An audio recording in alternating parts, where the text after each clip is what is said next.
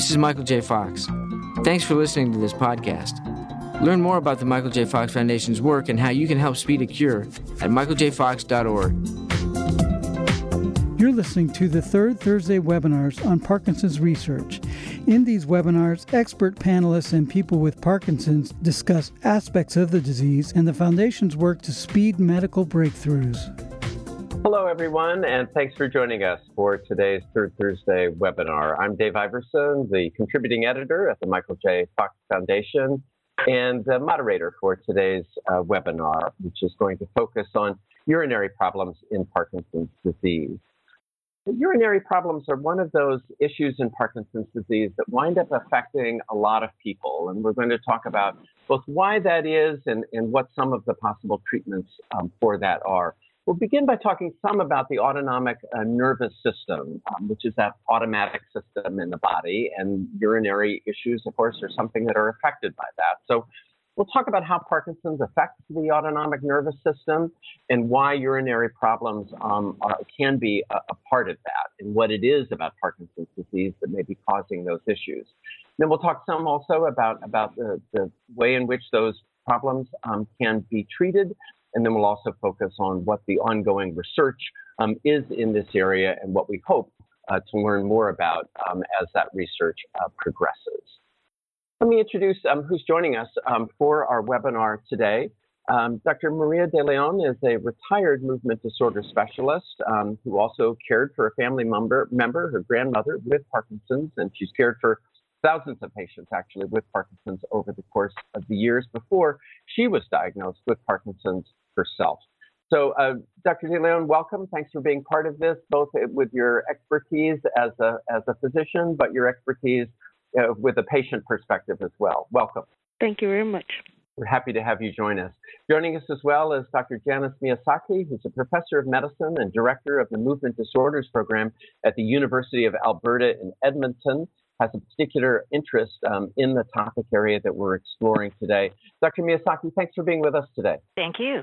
And joining us as well is Dr. Jorge Juncos, who is an associate professor in the Department of Neurology at Emory University of Medicine. Uh, Dr. Juncos, thanks, thanks so much for being part of our conversation too. My pleasure. All right, let's get started, and we'll we'll get right into this question of of um, the autonomic um, nervous system and, and what exactly it is. We focus so much in Parkinson's disease on the symptoms that we all um, experience when it comes to the movement disorder parts of the, of the condition. But there are many other things that are that wind up being affected in Parkinson's in particular. And you see a list of all of those things that are part of this automatic uh, function uh, that takes place in the body that governs these various uh, questions from blood pressure to temperature to bladder control. Dr. Miyasaki, if you would, get us started by um, just giving us a little bit more information about what the autonomic ser- uh, nervous system is and, and why it winds up being so important um, in the experience of someone who has Parkinson's disease. Certainly. The autonomic nervous system is that part of the nervous system that looks after functions that should be automatic, like monitoring your blood pressure. So, when you stand up to help raise the blood pressure after you exercise to keep the blood pressure high, um, your heart rate, temperature control, as well as constipation and uh, problems with your stomach emptying, which can really affect your medication absorption. And of course, constipation can also affect bladder control. Uh, the urinary uh, symptoms in Parkinson's are very common and often under recognized because they're attributed to other uh, medical problems or just simple aging, and sexual function is also under control of the autonomic nervous system. As we know, Parkinson's disease is not just a motor uh, disorder. It, ca- it causes problems in many parts of the nervous system, and doctors and hopefully patients are getting more familiar and better at asking and advocating for attention to these symptoms. And we should also note that for those of you who have an interest in some of the other autonomic problems that can occur in Parkinson's, we have talked about a number of these in the past. You'll see the note at the bottom that if you want to go back and listen or experience some of our past webinars, done webinars on constipation, on sexual dysfunction, on low blood pressure in Parkinson's, which is another very common symptom that's part of the autonomic nervous system. So if you have an interest in any of those other uh, uh, topics, um, you can go back and listen to some of our, our other webinars on this subject as well. All right, let's let's take it a step further then and begin to talk about the the frequency of these um, problems. As Dr. Miyasaki has already suggested, uh, they're very very common in people. We think up to 80% of those with Parkinson's experience some kind of autonomic uh, uh, symptom uh, problem. And what we want to explore a bit further before we get into the urinary difficulties in particular are what causes that. Um, and, and we think, um, Dr. Juncos, that this has to do with the culprit in many ways, you could call it in Parkinson's disease, the, the protein alpha synuclein, which we know plays a role in, in killing the neurons in the brain. But we find that, that that protein problem elsewhere in the body too, right? And that and how can you explain how that connects and causes perhaps some of these other difficulties within the autonomic system?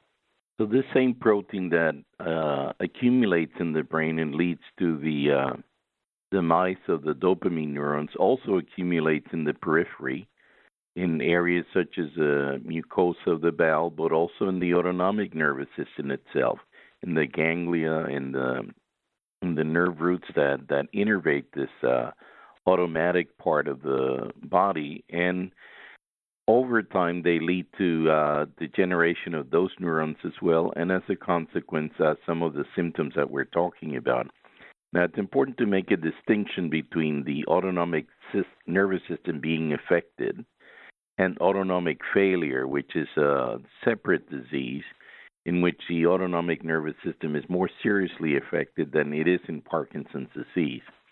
Fortunately, most of the symptoms that involve the autonomic nervous system in Parkinson's disease can be managed. They can't be cured, but they can be managed.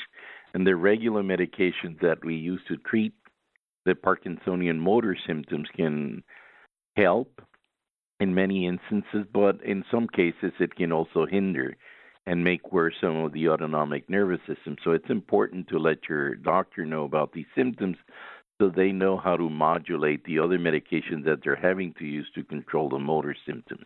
And Dr. Miyasaki, are any of these autonomic problems linked together? For example, we saw on the last slide the list of different problems ranging from constipation to low blood pressure to problems with bladder control, which we're going to be getting into in a moment. If you have one of those problems, let's say constipation, are you more likely to perhaps have another like bladder control? Is there any linkage between these various problems that occur in the autonomic system? Uh, in general, Dave, uh, the non motor symptoms tend to cluster together. So as the illness progresses and people have had Parkinson's disease for longer periods of time, they tend to accumulate more of the non motor symptoms. And of course, uh, very prominent among them are the dysautonomic symptoms. And as Dr. Juncos mentioned, many of the medications we use can help, but sometimes they make it worse. And it is important that we're always weighing, both in the patient's mind, what is the motor benefit versus perhaps the worsening of these autonomic symptoms. For instance, levodopa is the most effective medication for controlling motor symptoms in Parkinson's disease but it can lower your blood pressure. And certainly, patients will say an hour after taking their levodopa that they might feel worsening lightheadedness. Uh, so you can see that these symptoms go together.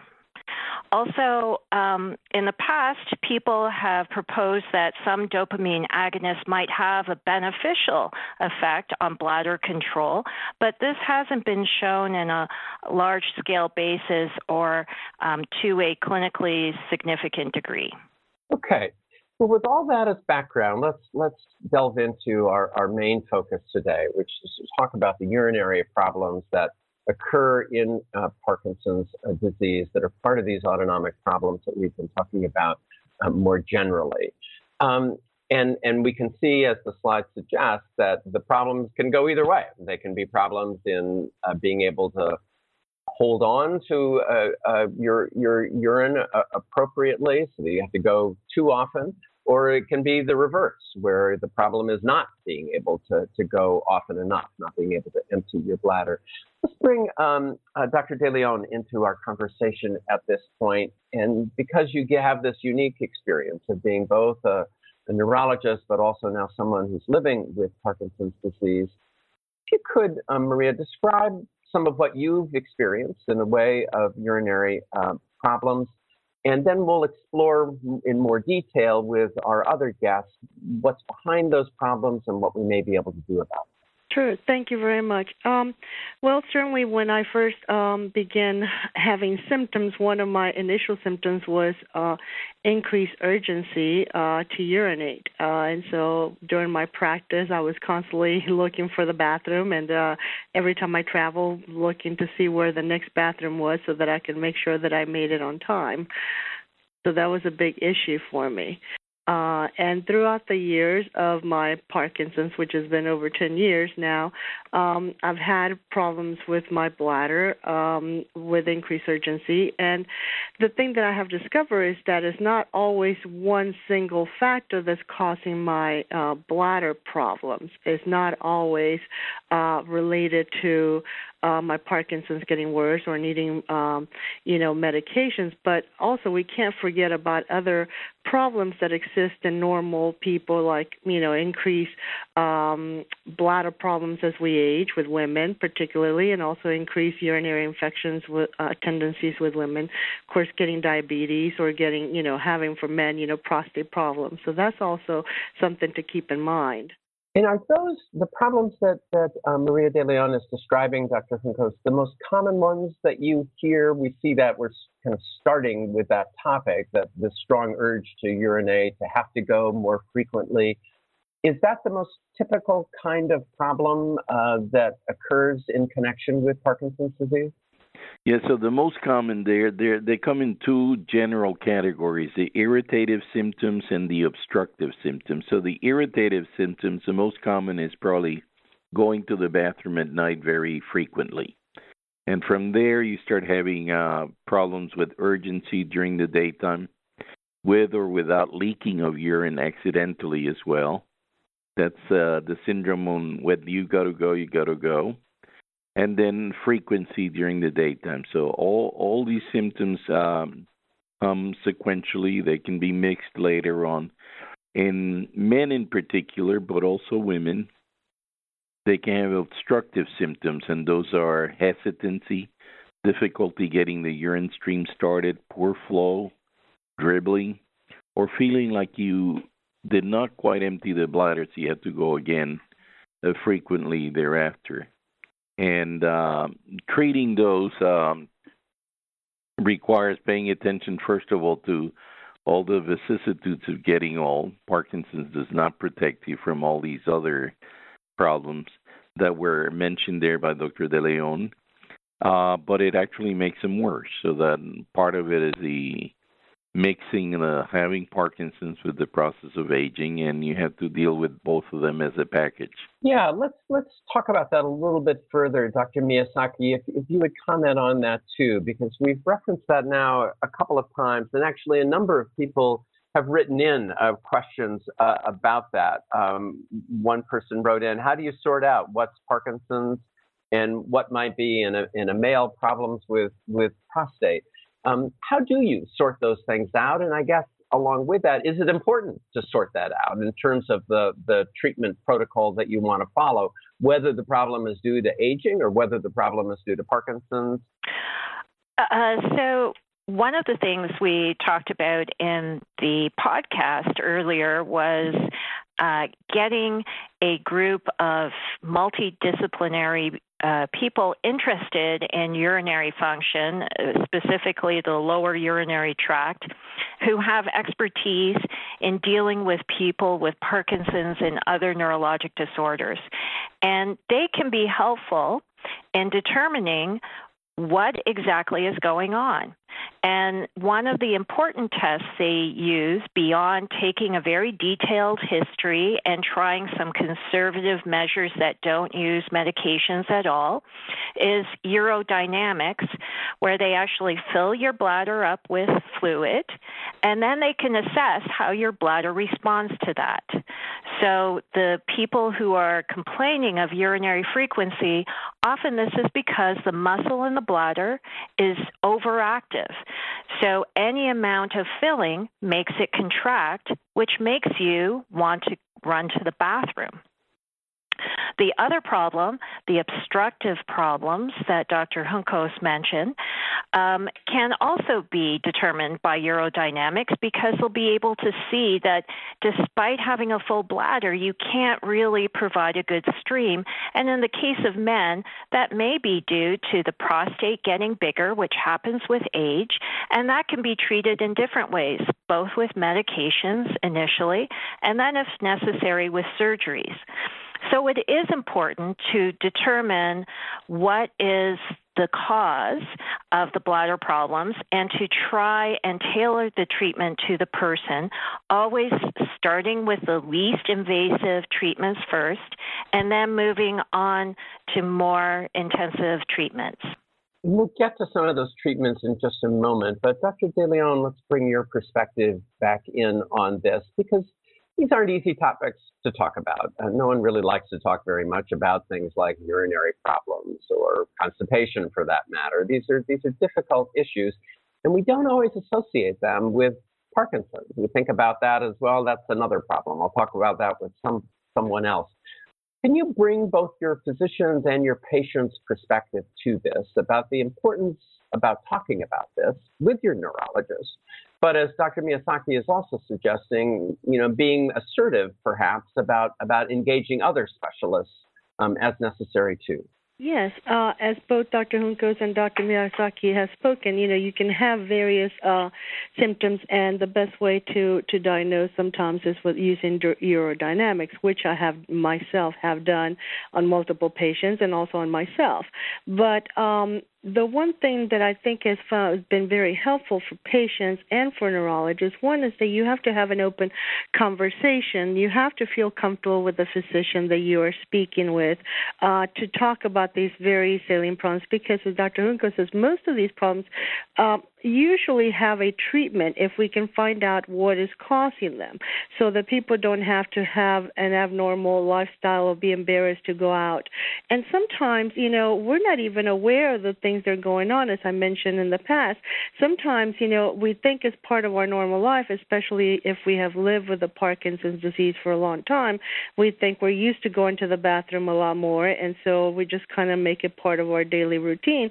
But you know, our um, care partners, our you know family members may start noticing changes, and so that's always important to bring into the conversation. And sometimes, you know, we as patients don't bring our family members or don't bring someone that knows as well, lives with us, and tell us that, oh, you know, there have been changes. My husband is usually the first one to notice when there is a variation in my uh, bathroom frequency. He says, okay, something's going on. You know, you may have a urine infection or something because now you're going 20 times a day, 20 times an hour versus your usual 10 times, you know.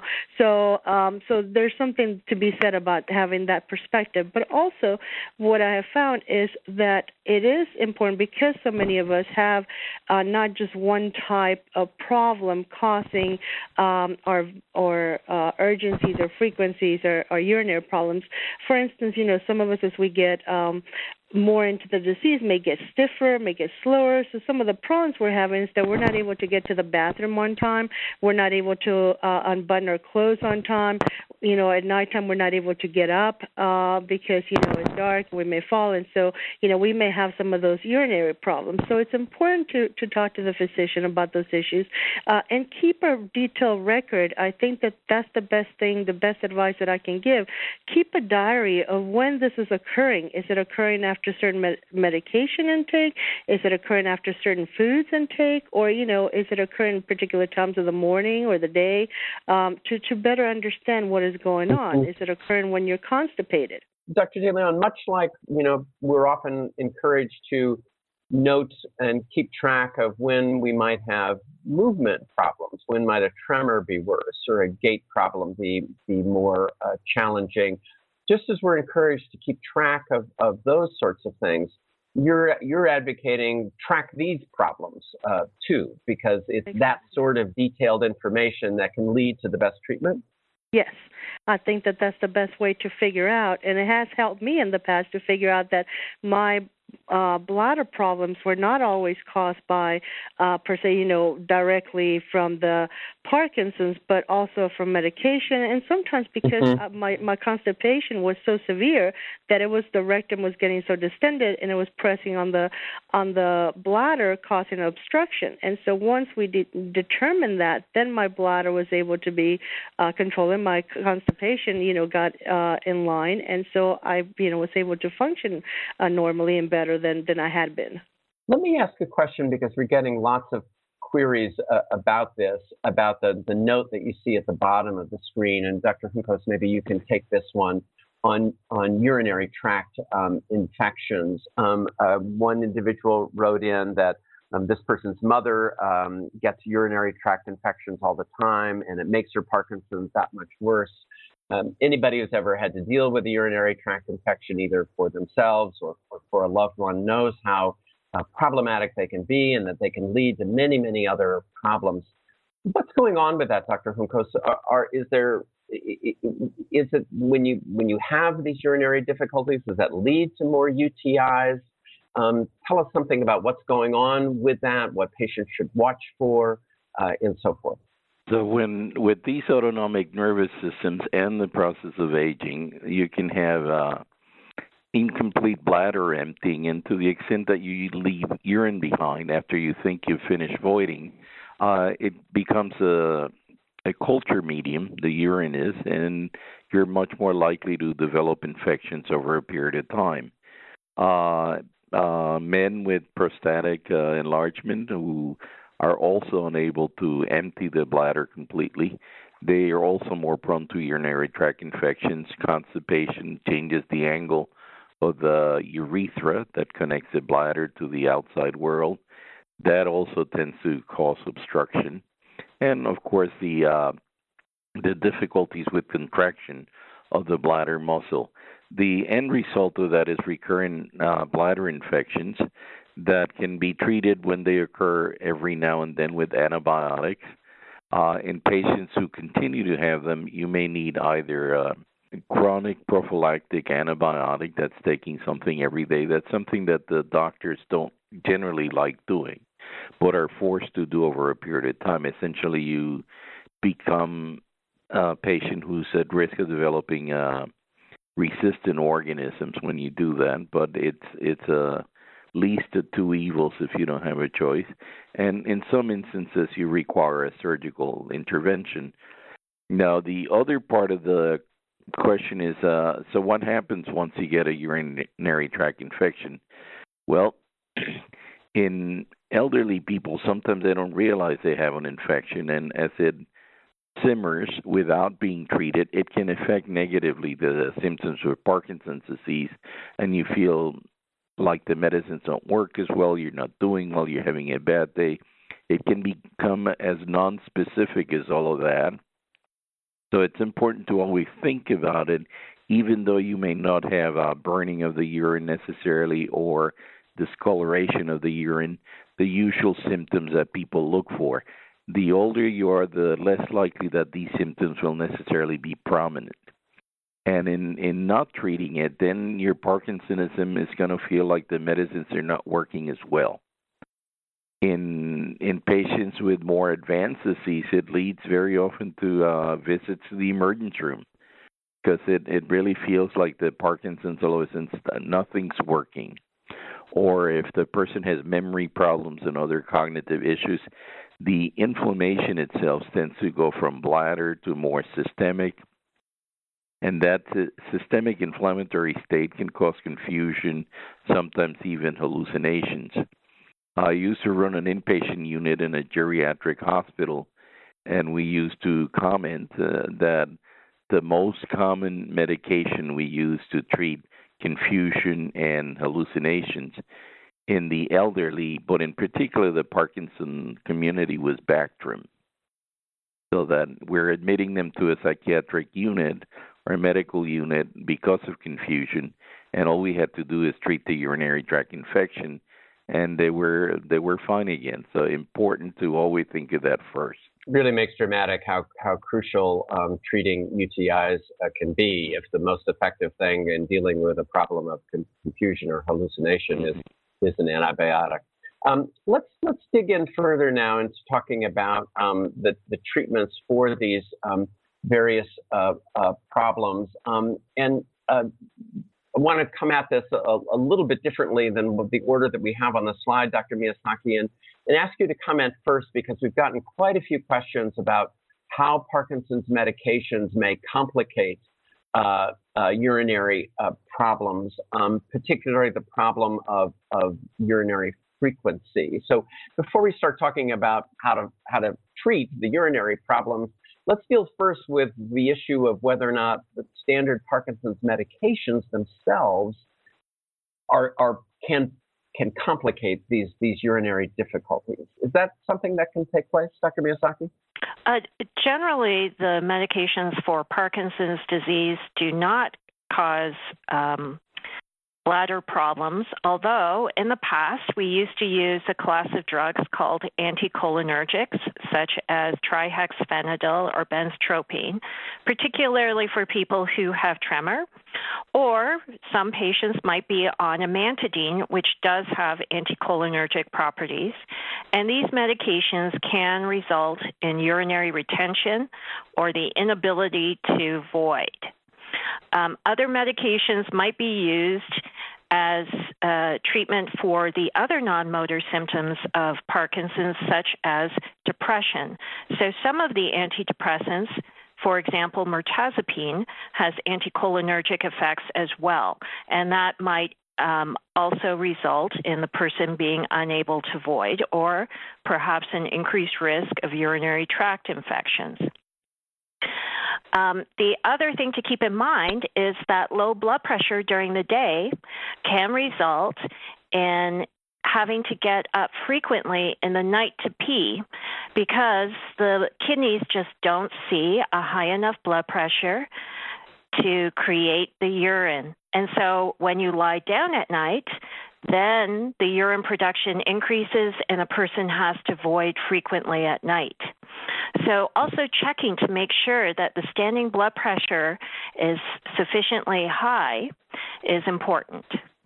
Fascinating, and and that speaks to issues on on several things that are on the slide now. So let's pursue them. Uh, first, what you're saying that that some of the Parkinson medications can affect the problem of of um, retaining uh, urine and not being able to eliminate. So that's something people can check. So with that problem with uh, not being able to um, uh, urinate properly, that, that could be a medication side effect. And now let's talk some about um, the, the other problem, which is um, not being able to hold on to your urine well enough and having to go too frequently. And, and you just mentioned something about um, you know, the low blood pressure connection and fluid intake this this can feel contradictory to me, um, Dr. Mm-hmm. Miyasaki and, and Dr. De Leon. Maybe you can chime in on this as a patient perspective too. Where sometimes we're told it's really important to hydrate because of low blood pressure, or just generally speaking, it's important to hydrate. But then we see on the slide here, well, maybe you want to limit uh, fluids. Um, uh, so how do how do we reconcile what seems like Dr. Miyasaki conflicting advice? So in general, I tell patients that they need to drink sufficient amounts of fluids, one to help with constipation, and as Dr. Uh, DeLeon mentioned, if you're constipated, that will affect your ability to void. So, having excellent bowel routine is really crucial. And so, you have to drink enough to have that bowel routine.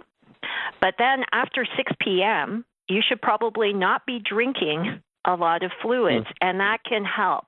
So, when we talk about limiting fluids, we're really talking about not drinking fluids after 6 p.m. And also not going to the extreme of, of drinking five liters of water, but drinking sufficiently to help maintain your hydration and maintain uh, a good bowel routine. Dr. DeLeon, from your perspective, how have you juggled some of these things, in, in, including how you contend with uh, fluid intake? Well, I think like Dr. Miyasaki said, you know, make sure that we do drink plenty of fluids during the the daytime, and of course, you know, a little bit more uh, during the hot months of the the year. But yeah, if you're spe- uh, particularly at nighttime, yeah, would want to avoid drinking, you know, after, like you, she said, after six o'clock, or sometimes, you know, a little bit later if you're up and about. But you know, uh, try to decrease that intake so that you're not constantly up all night, uh, especially if you've had low blood pressure. And now in nighttime, just as we age, also the nocturia, the increase of voiding at night increases. So then you don't want to do that. The other thing that I would recommend is avoiding uh, things like caffeine caffeine, um, which make you um, they're diuretics, so make you go more often, and spicy foods and alcohol. Uh, so during the daytime, also, so that you would avoid some of those things if uh, you're already having a lot of problems going to the bathroom, a lot of urgency and frequency, and even my favorite thing, chocolate, which is hard to give up, uh, since it really helps with my, you know, my other Parkinson symptoms. But but that sometimes can really irritate the bladder and cause more problems. Uh, so try to avoid those things. Hmm. And Dr. Miyasaki, if you would, let's oh, also touch on one other non-pharmacological uh, approach, which is the the uh, what's mentioned here as pelvic floor exercises. Um, what are they, and and why are they useful?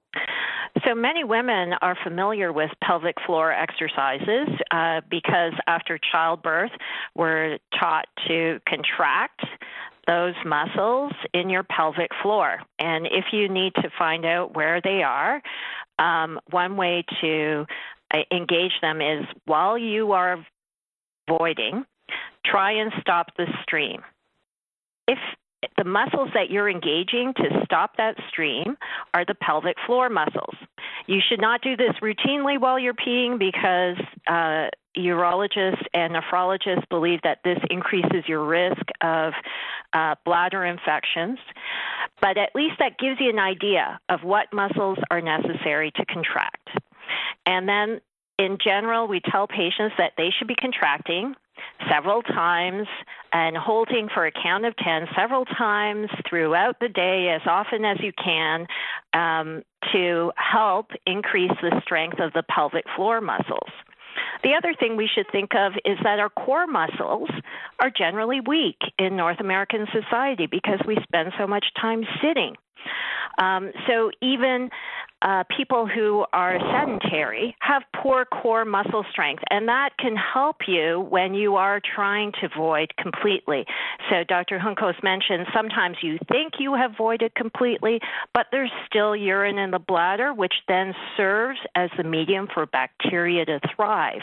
If you have a good core muscle strength, so your stomach muscles, then you can help contract at the time of voiding to completely empty your bladder. And Dr. Miyasaki, are these exercises, obviously core applies regardless of gender. Uh, pelvic floor exercise, like you were saying, I do associate that with, with women in childbirth, but presumably men can do pelvic floor, exer- pelvic floor exercise as well? Yes, they can. And if you just Google uh, pelvic exercise, pelvic floor exercises for men, you will get plenty of web pages um, telling you how to do it. It's a similar process. So while you're voiding, try stopping the urine stream. And those muscles that you engage to do that are the same muscles that women engage. Great. Um, and let's let's pursue then some of the uh, the pharmacologic uh, uh, treatments, um, both for the problem of being able to hold on to urine and the and the problem of not being able to uh, eliminate properly. Um, Dr. Juncos, back to you. In terms of medications that can be helpful, let's say you're you're uh, having problems um, being able to uh, hold on to uh, your urine, you're going too frequently, maybe you have problems with incontinence. Um, are there are there uh, pharmacological treatments that can be helpful there, and if so, what might those be? So the first thing I, I think about is uh, what can we eliminate uh, that is aggravating the situation already before thinking of adding something new, and and those things that can be modified, eliminated, oftentimes in consultation with the primary care doctor or the patient is um, use of diuretics, the timing of the use of diuretics. Are they on opioid medications that tend to constipate almost inevi- inevitably? Uh, Dr. Miyasaki mentioned amantadine, trihexyphenidyl, and uh, medicines with anticholinergic effects that we use in Parkinson's disease. We mentioned the antidepressants, um, calcium channel blockers are another uh, group of medications uh, that have been associated with aggravating these urinary symptoms. So that's just general medical care. And then once uh, you have uh, sort of worked with those, uh, uh, which generally require consultation with the internist, so it doesn't look that here you have the neurologist, you know, uh, going amok here with all the other medications that the patient needs to take or not. Um, um, you also want to look at sort of other medical conditions that that uh, uh, that uh, can aggravate symptoms that require treatment before we get to the anticholinergics we use for urinary frequency, and I'll mention those briefly. But things like uh, we mentioned the BPH, the in women atrophic vaginitis, uh, aging effects of the bladder that sometimes depends on whether you've had prior abdominal or pelvic surgery, how many children you've had, relaxation of the pelvic floor. Sleep disorders are also notorious to uh, aggravate the the problems with uh, urination at night, and then patients who have uh, diabetes, venous insufficiency are also uh, prone to these things. In terms of uh, medications that can be used, we can use medications to reduce, um, uh, help the bladder relax or to reduce that irritability of the bladder that tends to contract before its time. From a general Parkinson perspective, one of the best things that can be done in patients who have a lot of motor fluctuations is try to mitigate those motor fluctuations as best we can with the control of the medications like levodopa, carbidopa, and agonists, when the patients develop a lot of fluctuations, when they all of a sudden they turn off, or the medication seem to uh, stop working as well, or stop working abruptly, that for some reason that we may not understand very well tends to trigger that sudden urge to uh, empty your bladder. It's almost uh, uh, cruel in that the moment in time when you most desperately need to go is exactly when you know your feet feel like they're not moving as fast or they lock, get locked and those sudden drops tend to precipitate those events so that uh, controlling the motor fluctuations is uh, important. Now, to decrease that bladder irritability, we have a number of medications, most of which are anticholinergics. They tend to be um, more specific to cholinergic receptors in the bladder. Therefore, they're not quite as bad as the trihexyphenidyl artane that we were mentioning before. And these medicines go by a number of names. The more modern ones are things like uh, Sanctura, Detrol. Um, I'm mentioning the commercial names, but I'm mentioning all of them because the the generic names uh, are more difficult to pronounce. So that you've heard these in the, the news and and from your doctor, Enablex, Toviaz, Ditropan, Vesicare, Detrol, Sanctura. I don't expect you to memorize them, but there's uh, many choices, and some have a little bit more, a little bit less anticholinergic effect.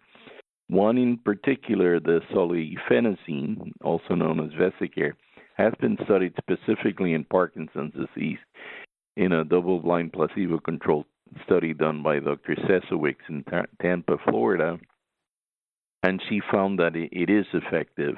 There's plenty of open label studies that have shown that the others can be of help as well.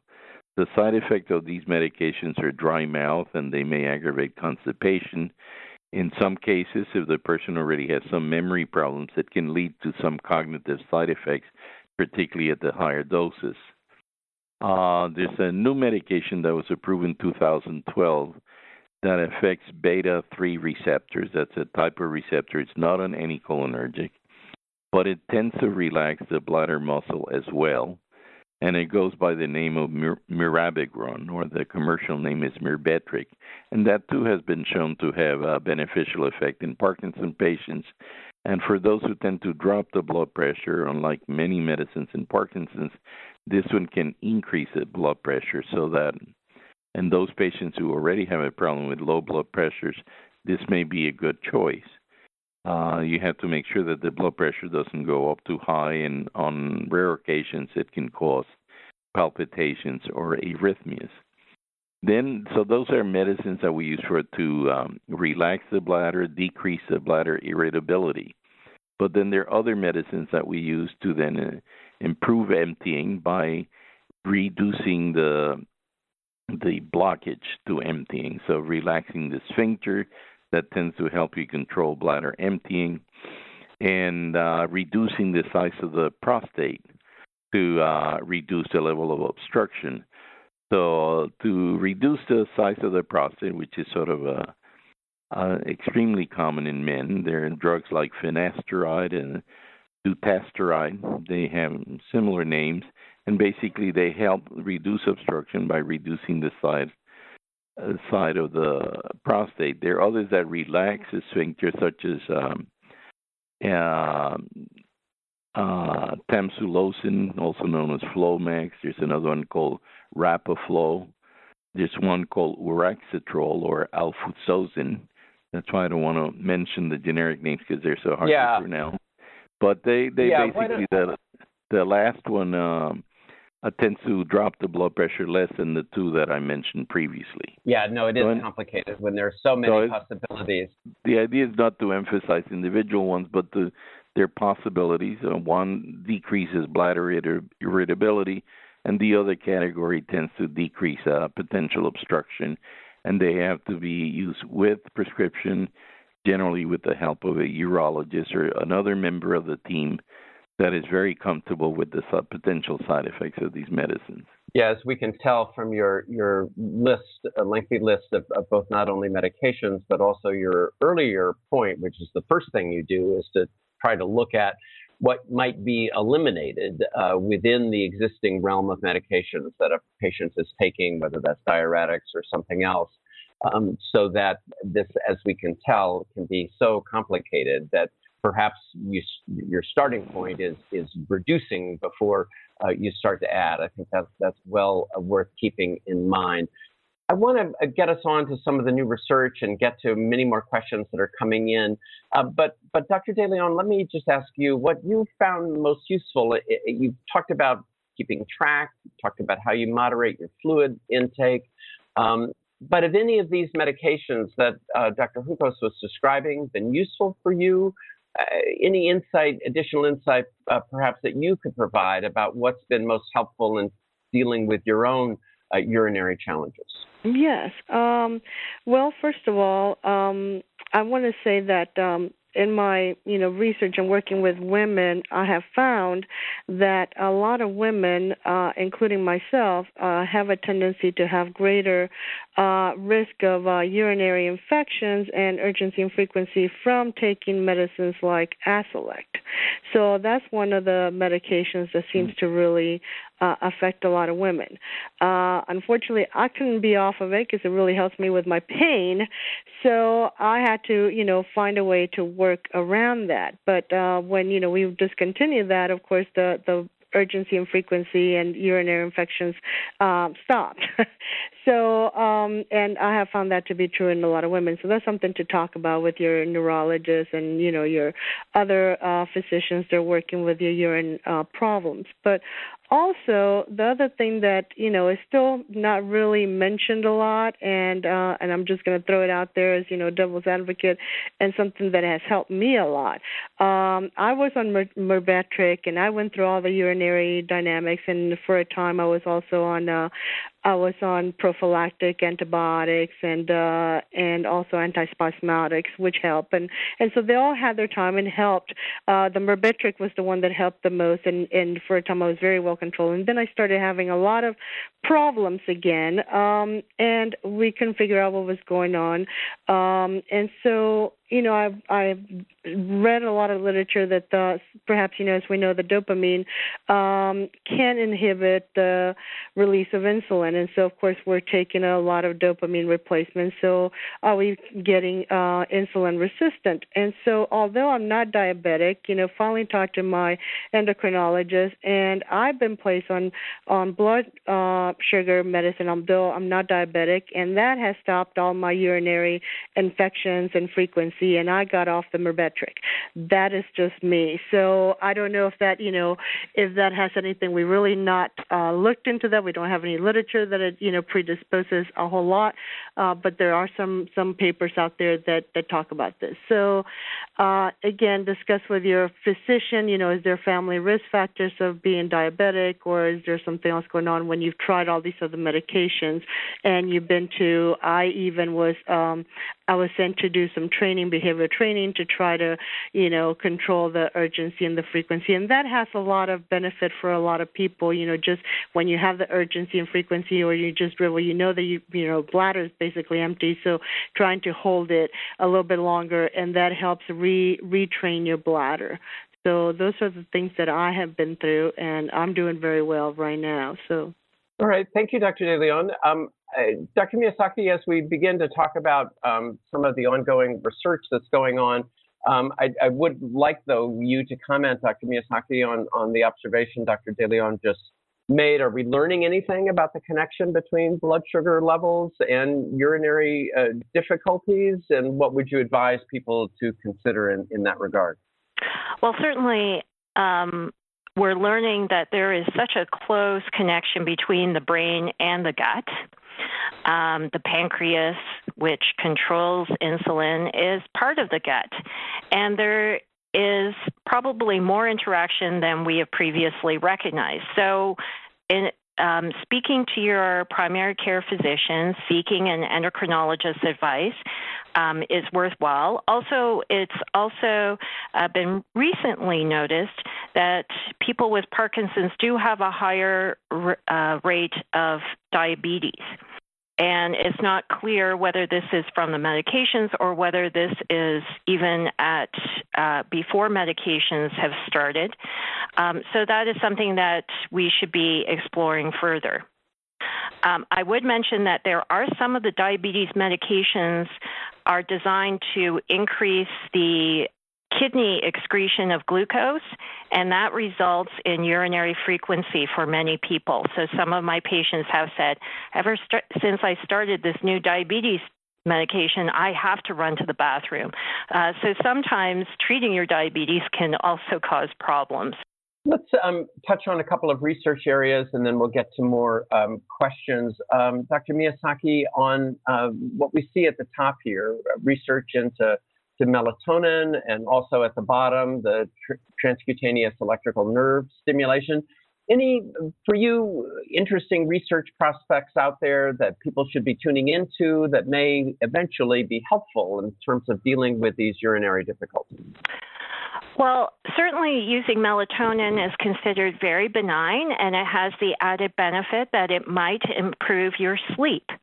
Uh, which is frequently a problem for people with Parkinson's, both uh, initiating sleep or maintaining sleep, as well as REM sleep behavior disorders. So, using melatonin can have multiple benefits for patients and is worthwhile uh, keeping your eye on.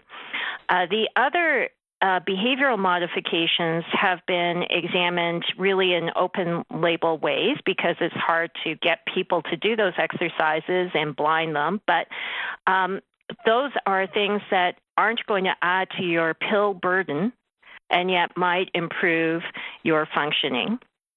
And then the more invasive things, in fact, uh, deep brain stimulation is uh, has been shown, at least in patients who are eligible for the surgery, to also result in improvement in non motor symptoms such as urinary frequency. So, frequently, patients who have deep brain stimulation report they sleep better and also they have less nocturia.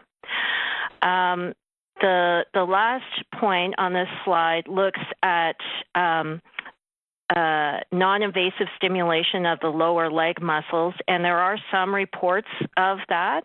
Um, there are also reports, not specifically in Parkinson's disease, but in general for people with bladder problems, to have sac- uh, sacral nerve neuromodulation, which is a little more invasive because the electrode has to be implanted uh, around the sacral nerve in order to improve bladder function.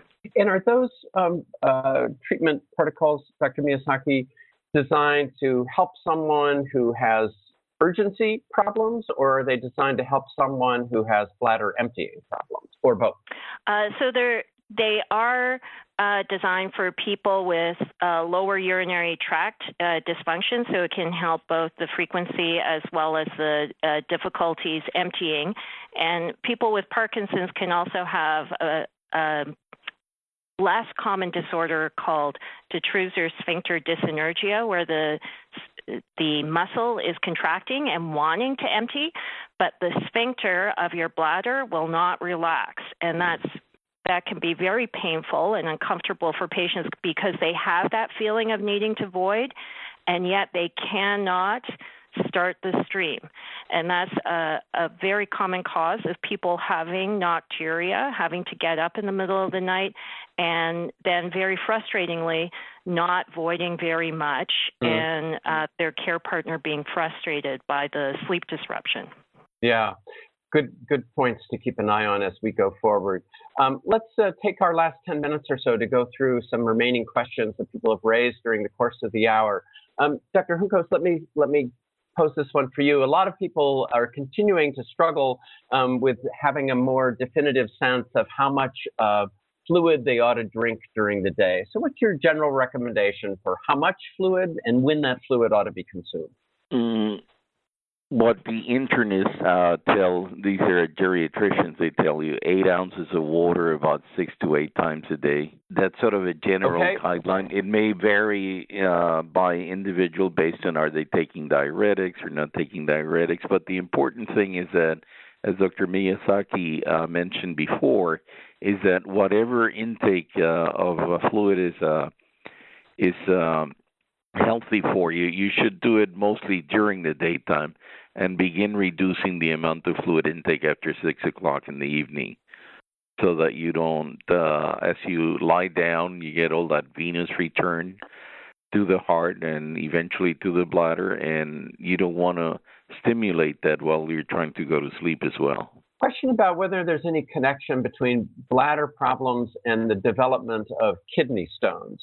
Dr Miyasaki Certainly, if you're not able to uh, void regularly, um, you might develop kidney stones, but generally, this is due to a problem with your body handling various minerals such as uh, calcium or uric acid, and um, or repeated infections can result in stones as well.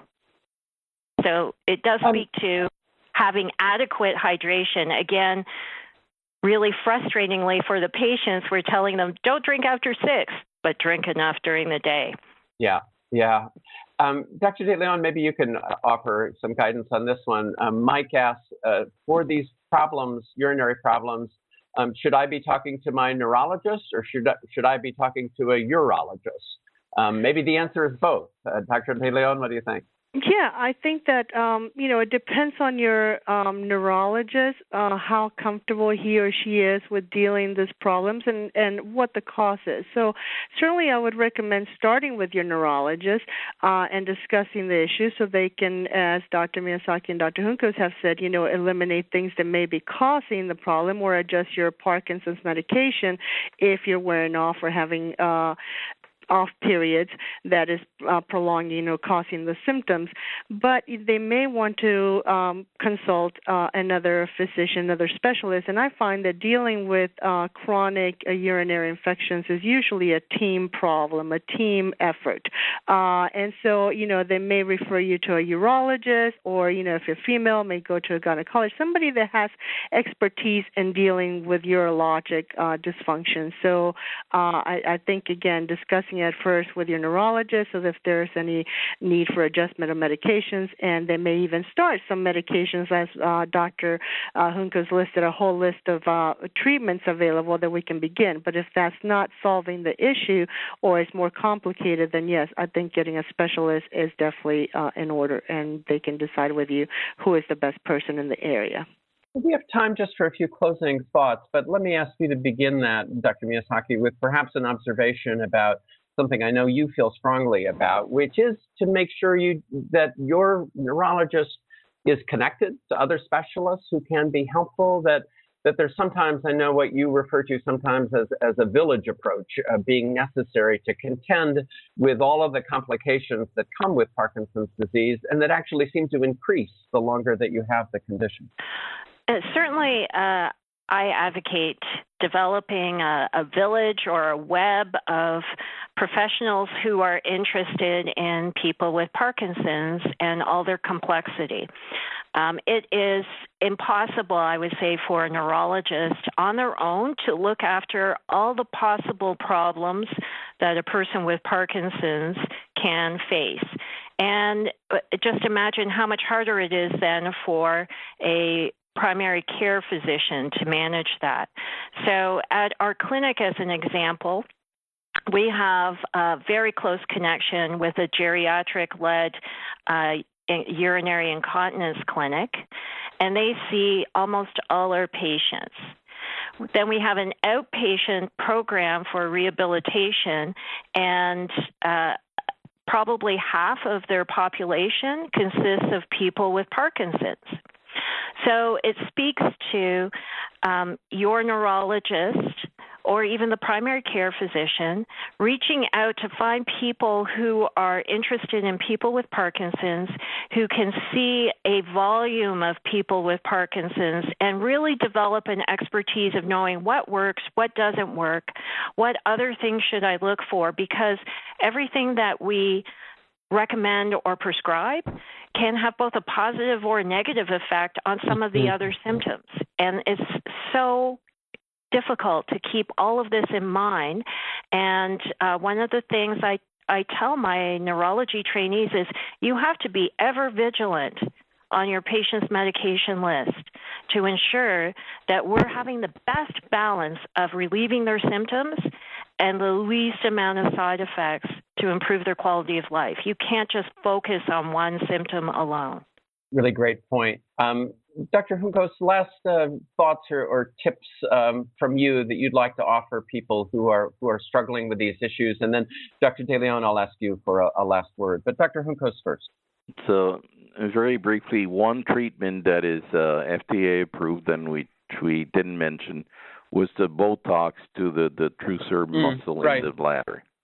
So that that that's viable for for people. I think that we're learning over time how many of the patients who uh, had the injections benefited will go on to have it a second, a third, and a fourth time.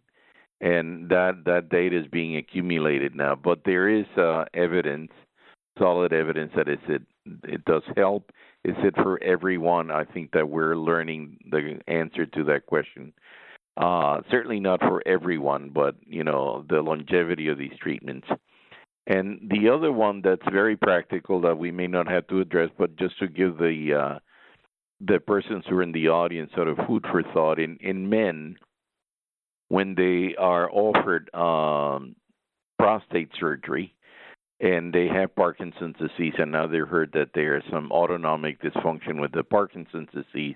It should be clear that the prostate surgery, the benign, uh, the prostatectomy, is not going to cure the uh, the autonomic symptoms. They will go on. So then the question becomes, uh, what level of benefit should they be expected? And that's a, a bit of a trick question because we don't have exact answers to those questions. But you should uh, feel very comfortable asking your urologist look, I also have Parkinson's disease. Realistically, what level of benefit should I be expecting? How many of these symptoms will remain? Uh, are we completely sure that the obstructive part of my problem is really the main problem, and ergo I should go ahead with the surgery? or or is this sort of not clear right now?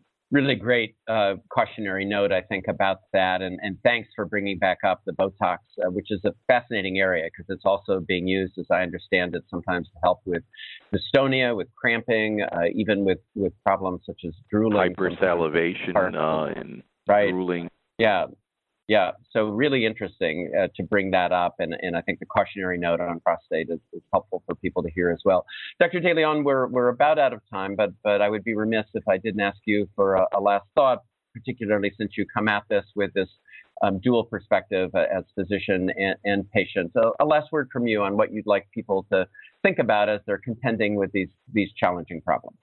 Well, first of all, I do want to remind them that um, there are many treatments for this, uh, uh, and to make sure that you do discuss with your primary or your neurologist uh, what the issues are. If you're having problems, do not be embarrassed because there are treatments, and there's no reason to be um, ashamed or hiding or not or decreasing your social function because you have these issues.